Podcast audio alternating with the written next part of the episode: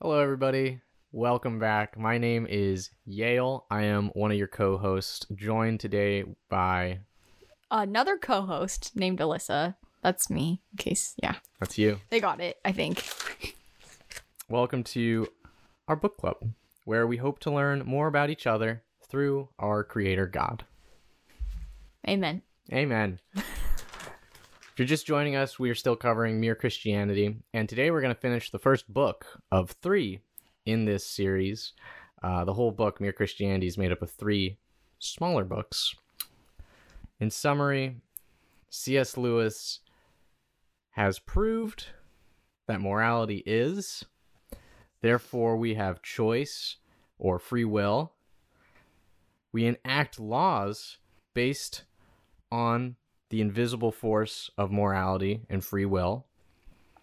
And so three rules of thought emerge from this: the materialist view, the religious view, and the emergent evolution view. All of them are fine and dandy, but none of them get to the real point, which is what is the purpose. C S Lewis argues, and we agree, that the religious view gets closer because it's really trying to answer these questions, whereas the materialist view and the emergent evolution view aren't answering those questions. They're more scientifically going, matter is, and this is how matter works. But explaining how matter works doesn't explain why it works. Mm. And that's what religion is trying to get, trying to pick apart. And that's what we're trying to investigate by reading this book. Yeah. Yeah. So without further ado, I'll stop talking and let C S Lewis take over in my voice. Wait, hold on a second. The icebreaker question. How could I forget? How could you forget? Oh my goodness. Tell me, what is your biggest fear? Oh, really on the spot here. Yeah, I know. This is a, we're getting a little bit darker. yeah, yeah, seriously. The first, I know. Well, this chapter gets darker, so I thought it was fitting. The first thing that came to my head's pretty dark, so I should probably say it. Oh, geez. Yeah. Okay. Loneliness. Aww. I know. What a simp. That's... yeah. You're not a simp. Oh, my gosh. Or like home invasion. That See, that's mine. Yeah. yeah. This is why we need a... We need guns. Yeah. That's another, another podcast That's a whole topic other controversial another topic. Yeah. Yeah. Anyways. Anyway. Really? That's a very rational fear. Yeah, yeah. Ever since I saw, what was it, the first Purge, that's Oof. been my biggest fear. Yeah, isn't that first Purge movie take place in one location? Yeah, it's like one it's home. In a house. Yeah. Yeah. Yeah, can you, that's, that series has gone on so long. Yeah. From a dumb little horror movie. Yeah. Way to go, whoever created that. So happy for them. Yeah. Anyways. Anyway. We've gone through chapters one through four. Now it's time for chapter five. Chapter five, titled, We Have Cause to Be Uneasy. Oh, yeah. See what I mean about it being dark?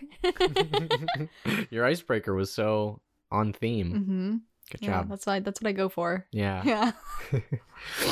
So, C S Lewis starts the chapter.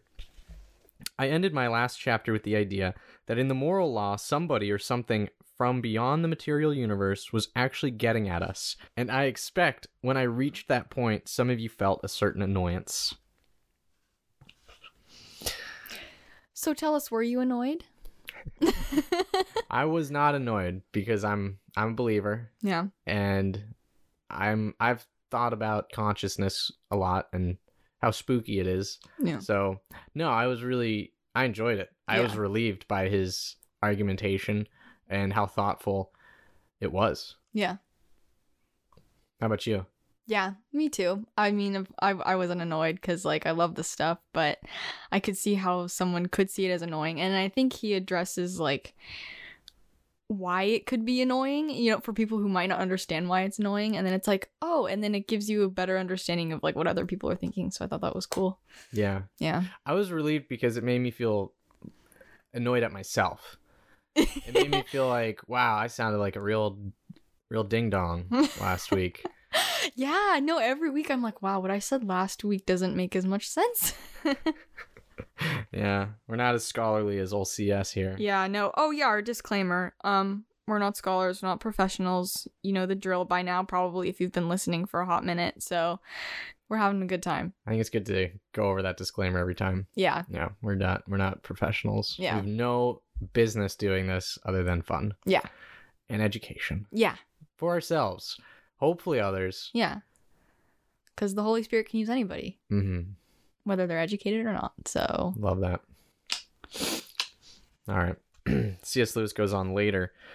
We all want progress, but progress means getting nearer to the place where you want to be. And if you have taken a wrong turning, then to go forward does not get you any nearer. If you are on the wrong road, progress means doing an about turn and walking back to the right road. And in that case, the man who turns back soonest is the most progressive man. We have all seen this when doing arithmetic. When I have started a sum the wrong way, the sooner I admit this and go back and start over again, the faster I shall get on. There's nothing progressive about being pig-headed and refusing to admit a mistake. So he's saying progress requires reflection and correction. Mm-hmm. And I love um, this idea of looking backwards, specifically toward religion, uh, which in this modern era, since the Industrial Revolution, uh, we've really sort of turned our backs on as a culture in the West. We've thought of it kind of as an afterthought, and we've just put technology and science at the forefront. But as we sort of broke down at the beginning before we got into this chapter, what his other chapters were describing, science gets us only so far. It doesn't actually give us purpose. Mm-hmm. Yeah. Yeah, this this section reminded me a lot of repentance, very popular Christian term. In Greeks, it means to turn. I really liked how he talked about like turning around and looking back and then moving forward and making progress. Because there's this church in Oklahoma. It's called Transformation Church. Shout out to T C. T C's awesome. T C? T C! um, but they're like, I don't know if this is like their motto or their like kind of thing that they say all the time is, um, we're, a, we're not a perfect people, we're a progressing people. And that kind of made me think though for a second, because I was like, wait a minute. There's a verse that Jesus says, I forgot where it is, but it says, Um, therefore be perfect because I am perfect. And I was like, hmm, but Jesus knows that we can't be perfect. So I think he's referring to like progressing in that way. He's just like trying to do your best, just like keep moving forward. Yeah, he's giving us a goal. Yeah. And he is the goal. Yeah. But when you go to sermons, I think people get this wrong a lot from the outside of Christianity.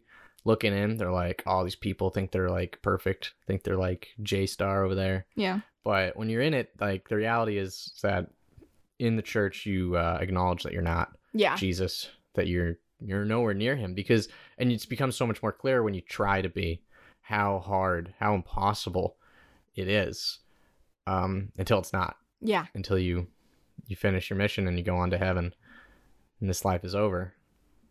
But in life, it really isn't, it's not a cakewalk. Mm-hmm. And the Christian philosophy is admitting that there's true good and true evil. And being truly good is so much harder than being truly evil. And uh, it's just a constant, a constant battle yeah. that you're fighting every day. Yeah. Yeah. Yeah. I just wanted the part where he said, um, there's nothing progressive about being pig-headed and refusing to admit a mistake. I I wrote me next to that because that just reminded me of me. Sometimes I swear I'm like, I don't want to mess anything up. Like I'm so like, I don't want to mess up. I got to do everything right. But then I'm like, but then like, I just like that reminder that you can't progress that way. So mm-hmm. I think that's a good for all of my perfectionists out there that are like me. Um, messing up is good because then you get to progress and you get to be better later. So yeah, yeah, I love that. C S Lewis continues, we have not yet got as far as the God of any actual religion, still less the God of that particular religion called Christianity. We have only got as far as a somebody or something behind the moral law. Moving on. Cool. We have two bits of evidence about the somebody. One is the universe he has made. If we use that as our only clue, then I think we should have to conclude that he was a great artist, for the universe is a very beautiful place. But also, that he is quite merciless and no friend to man, for the universe is a very dangerous and terrifying place. The other bit of evidence is that moral law, which he has put into our minds, is inside information. You find out more about God from the moral law than from the universe in general, just as you find out more about a man by listening to his conversation than by looking at a house he has built. I love that, because before, I mean, attributing a somebody to the structures behind the universe, it, may, it is so powerful, and it's because of morals. It's not just consciousness. Many things have consciousness. We're discovering plants even have consciousness. Mm-hmm. I was listening to a podcast today. Another one? Always listening to podcasts. Wow. And this man was saying that they've done experiments in which plants are shown to react differently depending on their environments and what's happening to their to the, to them around their environments, to other plants near them even. The example he used is that there's like a row of trees that are being closely monitored, you know, using scientific instruments. And on one tree, they filled it with caterpillars because they eat leaves. So this other this tree's getting eaten up by caterpillars. The trees next to it, their sensors pick up that those trees next door to the one getting eaten change their molecular structure of their leaves to make it more bitter. So if they become a target of this caterpillar swarm, they will not taste good, and the caterpillars will go away. There was another thing too, um, that, well, he didn't mention this one. I actually saw this on a documentary on Netflix called Fantastic Fungi. It's a great documentary. It's all about mycelium, um, and how that works to connect all plant matter with each other. It's almost like the World Wide Web of plants, and it's uh, fungus living underground, not like mushrooms, but mycelium, which is like the precursor to fungus, because fungus is how mycelium breeds. Mycelium are like these little root systems that run from plant to plant to plant, and trees can use this to identify their offspring. So if a tree has a seedling fall and sprout next to it, and it starts to grow, if it's related to that tree and there's then the mycelium connection is strong enough in that area, the tree will start moving its branches and shifting in such a way to give the seed, the sapling growing underneath it, more room so that it can grow. Yeah. That's crazy. I may have butchered that explanation. Fantastical I'd... Fungi or Fantastic Fungi on Netflix is such a cool documentary about plants. That's and really consciousness cool. That might be dormant inside plants. Anyways. That's really crazy. Yeah. That's so cool though. So to say that this, there's this, we'll call consciousness behind everything in the known universe, doesn't go far enough. Because where do morals come from? Morals means this consciousness is not only driving creatures, but it's also deciding something. Yeah. Yeah. It's really cool. I like that you use plants for that. Um, what was that part we were talking about with C S Lewis? Oh, yeah, how he was talking about how to learn more about, or wait. Oh, you find out more about a man by listening to his conversation than by looking at the house he's built. Yeah. So essentially what you were talking about, you find out more about a creator by looking at the creature. Yeah. Yeah. That reminds me of um, Frankenstein, the novel Frankenstein. I read it like forever ago, but Frankenstein's monster, right? I, I don't even know if the guy is named Frankenstein in the book. I yeah. honestly don't remember. Is yeah, it's it? Doctor Frankenstein. He, is he actually Doctor Frankenstein? And it's his monster that... I don't know if he is, just named it. Is named Frankenstein. His monster is the monster. Yeah. The doctor is Frankenstein. It's the monster. Okay. Yeah. Okay, got it. See, this is how much I don't remember, but I remember this. I remember that the Frankenstein created this monster, and it's like ugly, right? And he's like made up of a bunch of like sewn bits and stuff. And then this dude, because I remember me and my friends used to complain about how terrible Doctor Frankenstein is, because he made this monster and then just abandons it because yeah. it's ugly, and because like he doesn't like it anymore. It's like, you made this thing and you just like straight up abandoned it. Like, that's so terrible. But he made this thing without thinking of the consequences of it. Yeah. It's such a perfect allegory for science. Yeah. But I like how his creature reflects the creator, because the creator, I don't remember his story exactly, but I remember him having feelings of like loneliness and abandonment, and how like he feels like, I don't know, misunderstood or not put together right or something, and that's exactly what his monster is. So I remember there being that connection of like the his creature reflecting the creator, and we yeah. talked about that a lot in in class, but yeah yeah so I love that a conscious creator creates beings with consciousness, yeah that the conscious universe creates evolutionary timetables that breeds these carriers of its consciousness. Yeah. Yeah. Yeah. It's beautiful. I'm sorry. Can I just go back for one second mm-hmm. and talk about something that I love?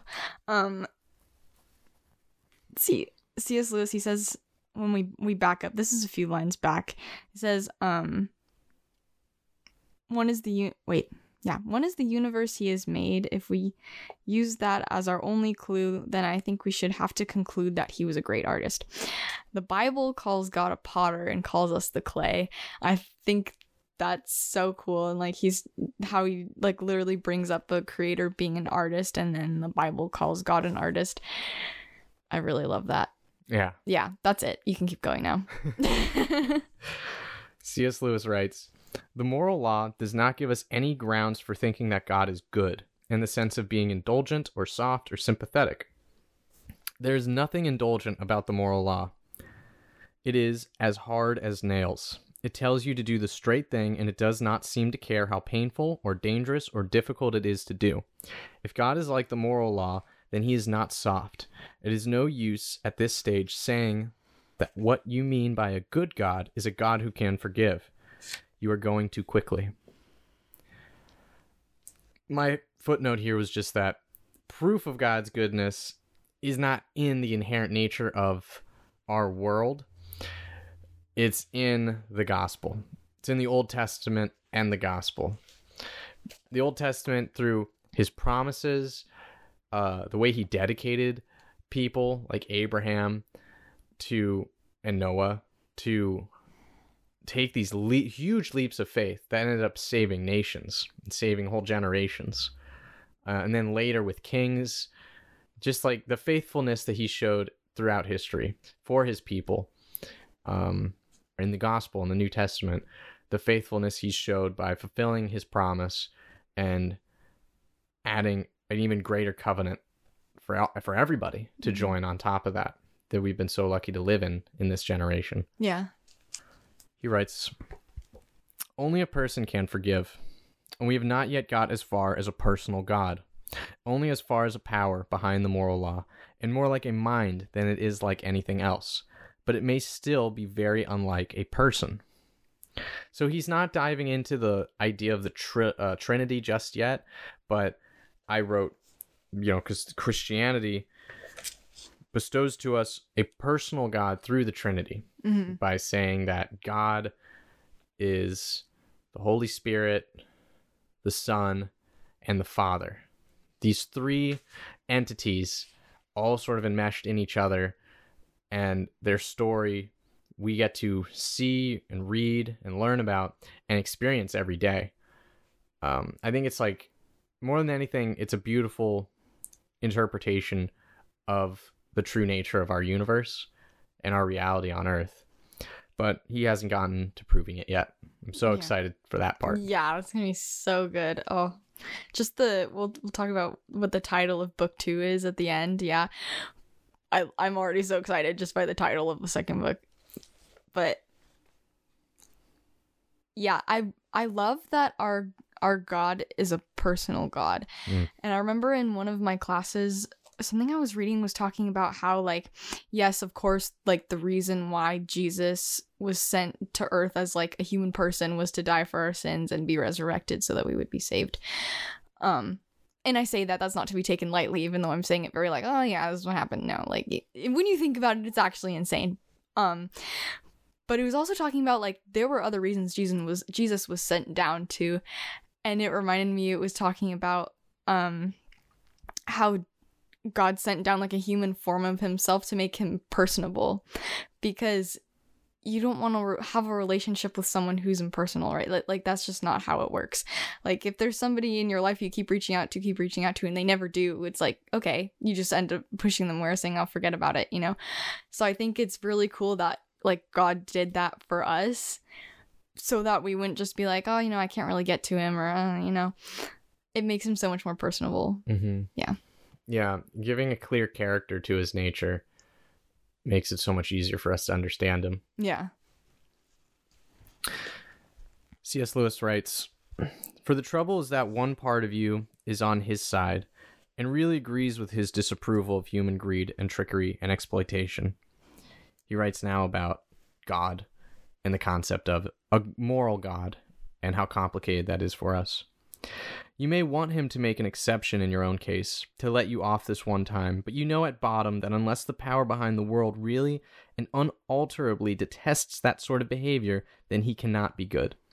On the other hand, we know that if there does exist an absolute goodness, it must hate most of what we do. That is the terrible fix we are in. If the universe is not governed by an absolute goodness, then all our efforts are in the long run hopeless. But if it is, then we are making ourselves enemies to that goodness every day, and are not in the least likely to do any better tomorrow, and so our case is hopeless again. We cannot do without it, and we cannot do with it.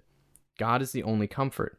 He is also the supreme terror, the thing we most need, and the thing we most want to hide from. Some people talk as if meeting the gaze of absolute goodness would be fun. They need to think again. They are still only playing with religion."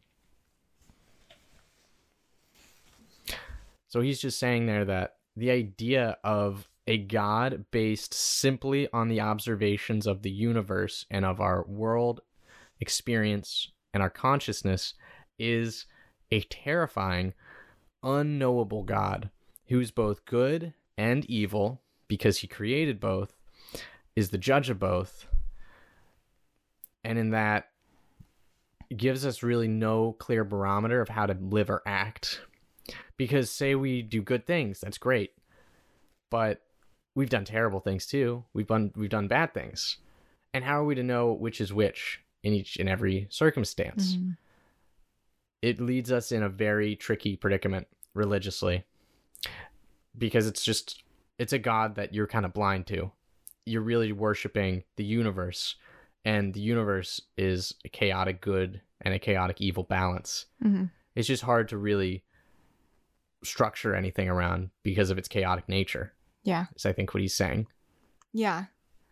And I love how this part, even though it's not really getting in, into religion at all, already reflects Jesus. And it just reminds me, like, he says, "I am the way, the truth, and the life." Like, this is true. Everything you think about or, like, talk about in this way, like, comes back to Jesus. Like, he literally says, um, wait. Yeah, God is the only comfort. He is also the supreme terror. He's the thing we need the most and the thing we want to hide from. Um, after Adam and Eve ate the fruit, they literally hid from him. Like, even though you can't really, I mean, you can't hide from God at all. I like how that's still our first reaction today, is just to hide. And it's like, you want it, but you don't, because it's scary. And, like, what if he actually, like, doesn't? Like, what if he actually heals me and then I can't hide behind my hurt anymore? That reminds me of John five with the the man by the paralyzed pool, and Jesus, he okay I'll just I'll make this really quick.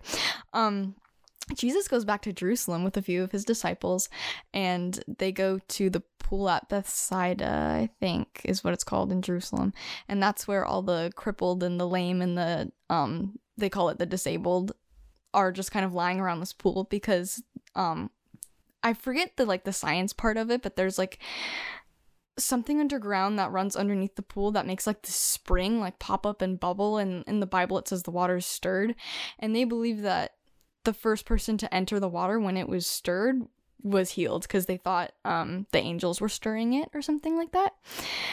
So, yeah, so Jesus goes there, and he goes to this man who's been there. I don't think the man's name is in the Bible, but he goes to this man who's been there for almost forty years. And um, he goes, and I just imagine he probably, like, kneels down next to him, and he asks, "Do you want to be well?"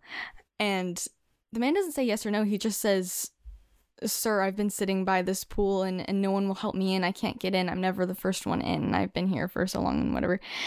And Jesus just says, you know, pick up your mat and go. And he does. And I get, you know, of course, you imagine he's overjoyed. But then later, Jesus finds him again after, like, the crowd disperses. And he says, now stop sinning. And then the man goes straight to the Pharisees and said, hey, this dude, he healed me on the Sabbath. Like, this is unlawful. This is this, this is that. So it's so interesting to think about. He wanted the healing physically, but clearly not spiritually, because he still went and tattled on him. So I don't really know how I got to talking about this, but it's a really, it's a really fascinating story, and I was just learning about it. But yeah, I think there's like a habit in secular belief to want the cake without getting a slice.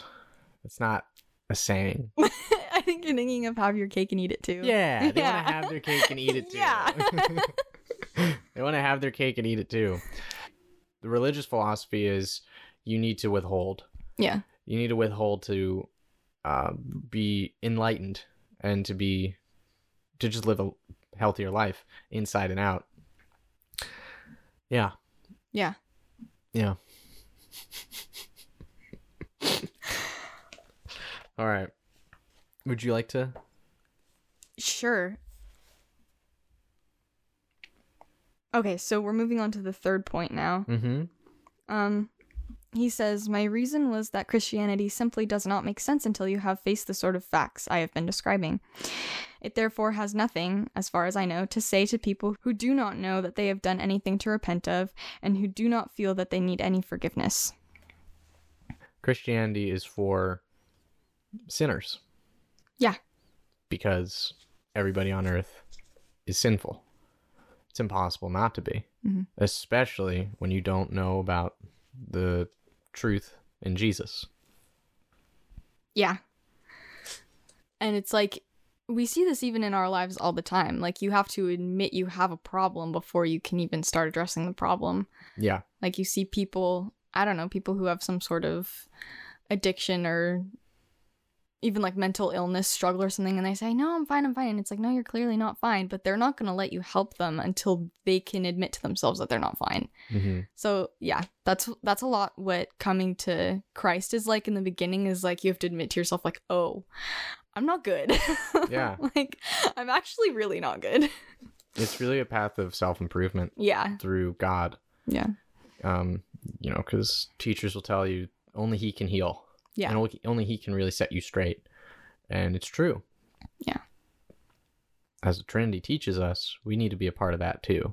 We can't just blindly pray without faith.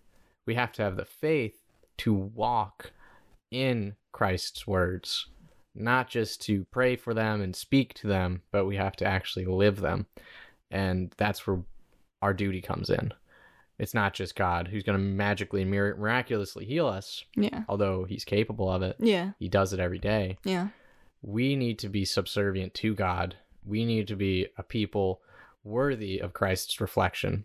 And Lord knows that's hard to do. Yeah. I mean, we're not even worthy to begin with, right? You know? Yeah. That's why, that's why Jesus. That's why Jesus. That's why Jesus. That's why Jesus. I'm going to read the next point I have underlined from C S here. Okay. They offer an explanation of how we got into our present state of both hating goodness and loving it on the Christian philosophy. They offer an explanation of how God can be this impersonal mind at the back of the moral law and yet also a person. They tell you how the demands of this law, which you and I cannot meet, have been met on our behalf, how God himself becomes a man to save man from the disapproval of God. All I am doing is to ask people to face the facts, to understand the questions which Christianity claims to answer, and they are very terrifying facts. I wish it was possible to say something more agreeable. He concludes the chapter with, in religion, as in war, and everything else, comfort is the one thing you cannot get by looking for it. If you look for truth, you may find comfort in the end. If you look for comfort, you will not get either comfort or truth.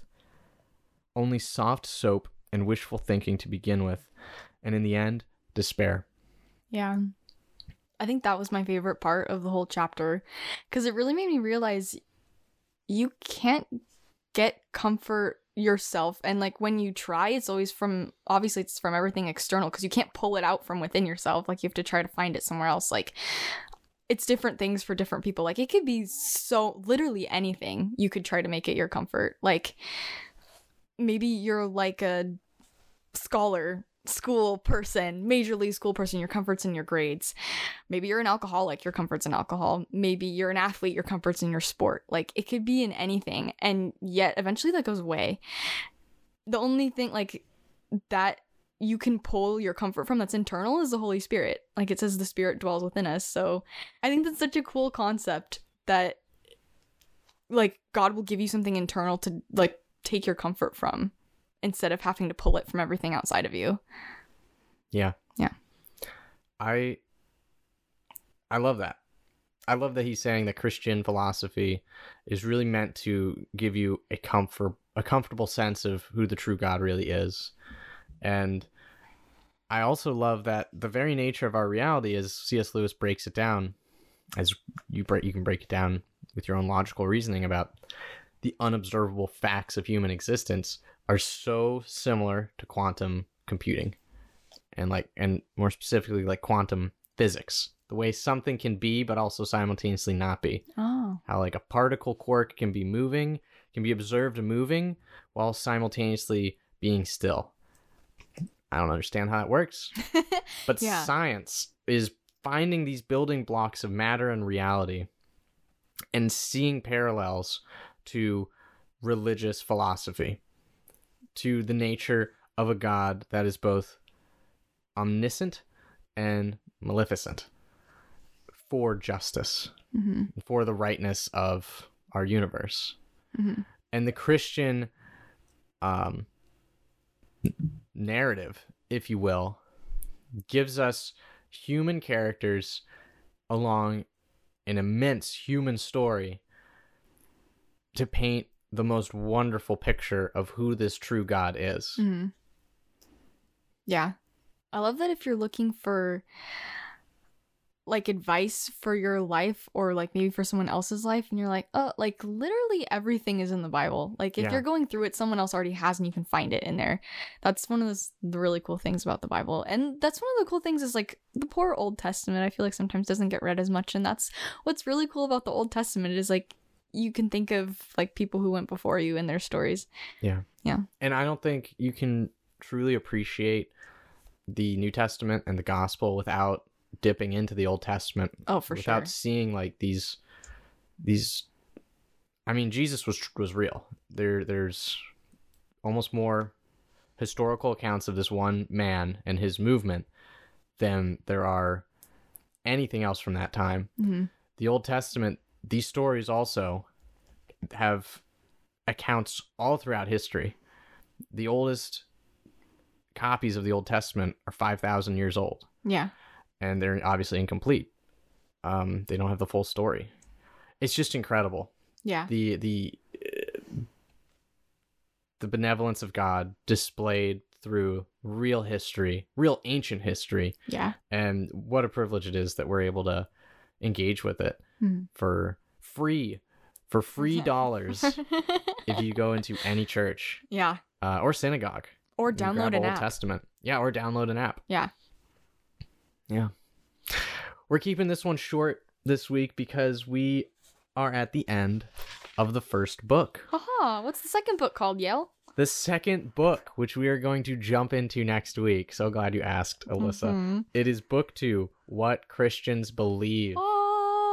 We're finally getting there. We're I'm fi- so excited. We're finally getting to a Christian, not even God, a Christian belief system. Oh, ho, ho. I'm looking forward to it. I can't wait to have my mind just exploded with knowledge and information. Yeah. As delivered by the insightful C S Lewis. Yes. Would you have anything you'd like to add or say before we depart? We do have the verses before we depart. Yes, we have the verses. How could I forget? How could you forget? I'm pretty sure I gave you one. Okay, so, um, mm-hmm, yeah. Would you like to go first? Yes. Luke five, eight. When Simon Peter saw this, he fell at Jesus' knees and said, "Go away from me, Lord, I am a sinful man." For he and all his companions were astonished at the catch of fish they had taken, and so were James and John, the sons of Zebedee, Simon's partners. Then Jesus said to Simon, "Don't be afraid. From now on, you will fish for people." Yeah. So, context, this is the part where um, Jesus calls his first disciples. And it's um, Peter and his brother Andrew, and then James and John, and they're all fishermen. They're on the shore, and they didn't catch any fish. They were out on the lake all night.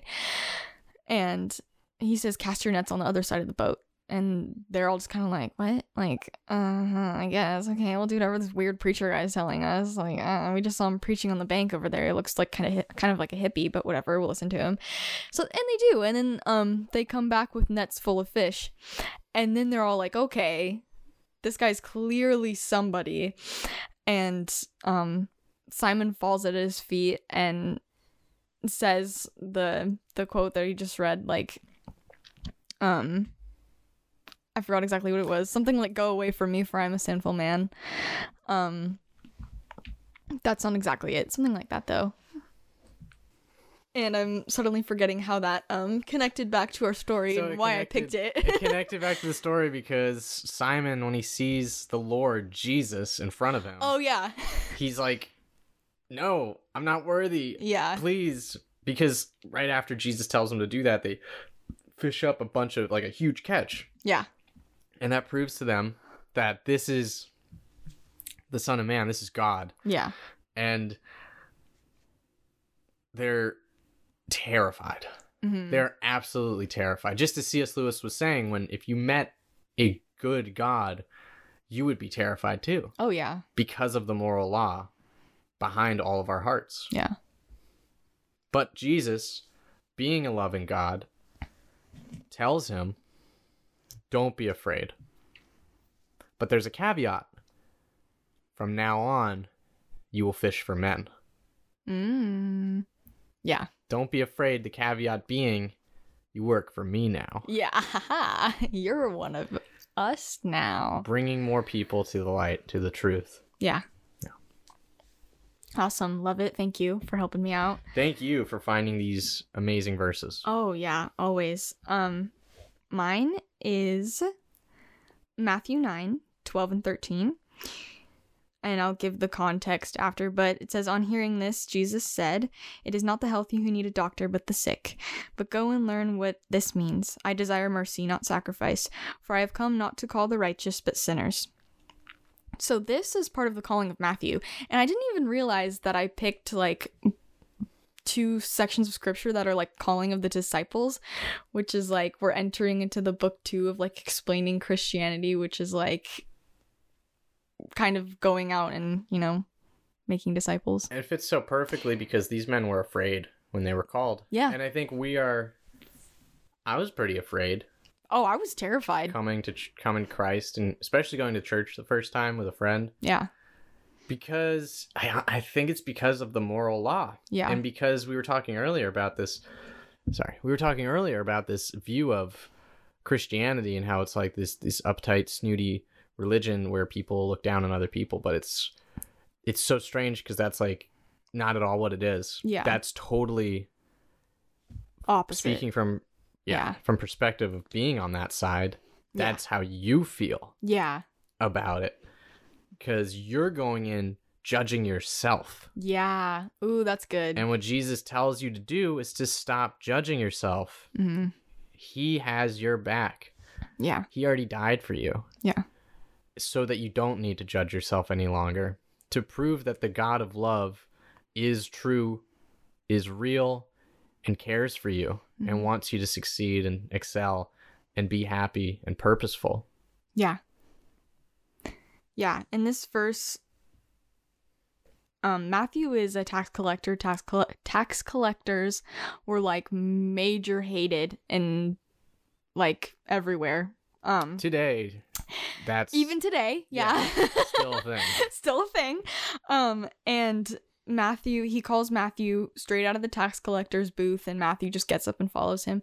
And then that night, Matthew has Jesus and like the disciples over at his house for dinner, and the Pharisees happen to be walking by, and they stop by and they see this up and coming famous preacher eating with tax collectors and sinners, and they're like, excuse me, who are you that you're eating with these people? Disgusting, right? And so that's when Jesus says, um it is not the healthy who need a doctor but the sick. It reminded me of when C S Lewis says, when you know you are sick, you will listen to the doctor, um in reference to like when you put yourself on the wrong side with a higher power, that's when Christianity begins to talk. So when you know you're sick like that and on the wrong side of another power, you know you need a doctor. And Jesus is like, hi, I'm the doctor. It just fully reminded me of that. But um, yeah, that's that's all. And it goes back to the point of Christianity being a religion for broken people. Oh, yeah, because we're all broken people. Exactly. Yeah. Man, I think I'd call that a podcast right there, Alyssa. Uh, yeah, you know, I think so. Keeping it short this week. Thank you guys so much for listening. Yeah. Um, please rate, subscribe, and tell your friends. This yeah. has been the Christian Cookie Club. I am your co-host, Yale. I am your co-host, Alyssa. We will see you next week. Yep. Bye. Bye.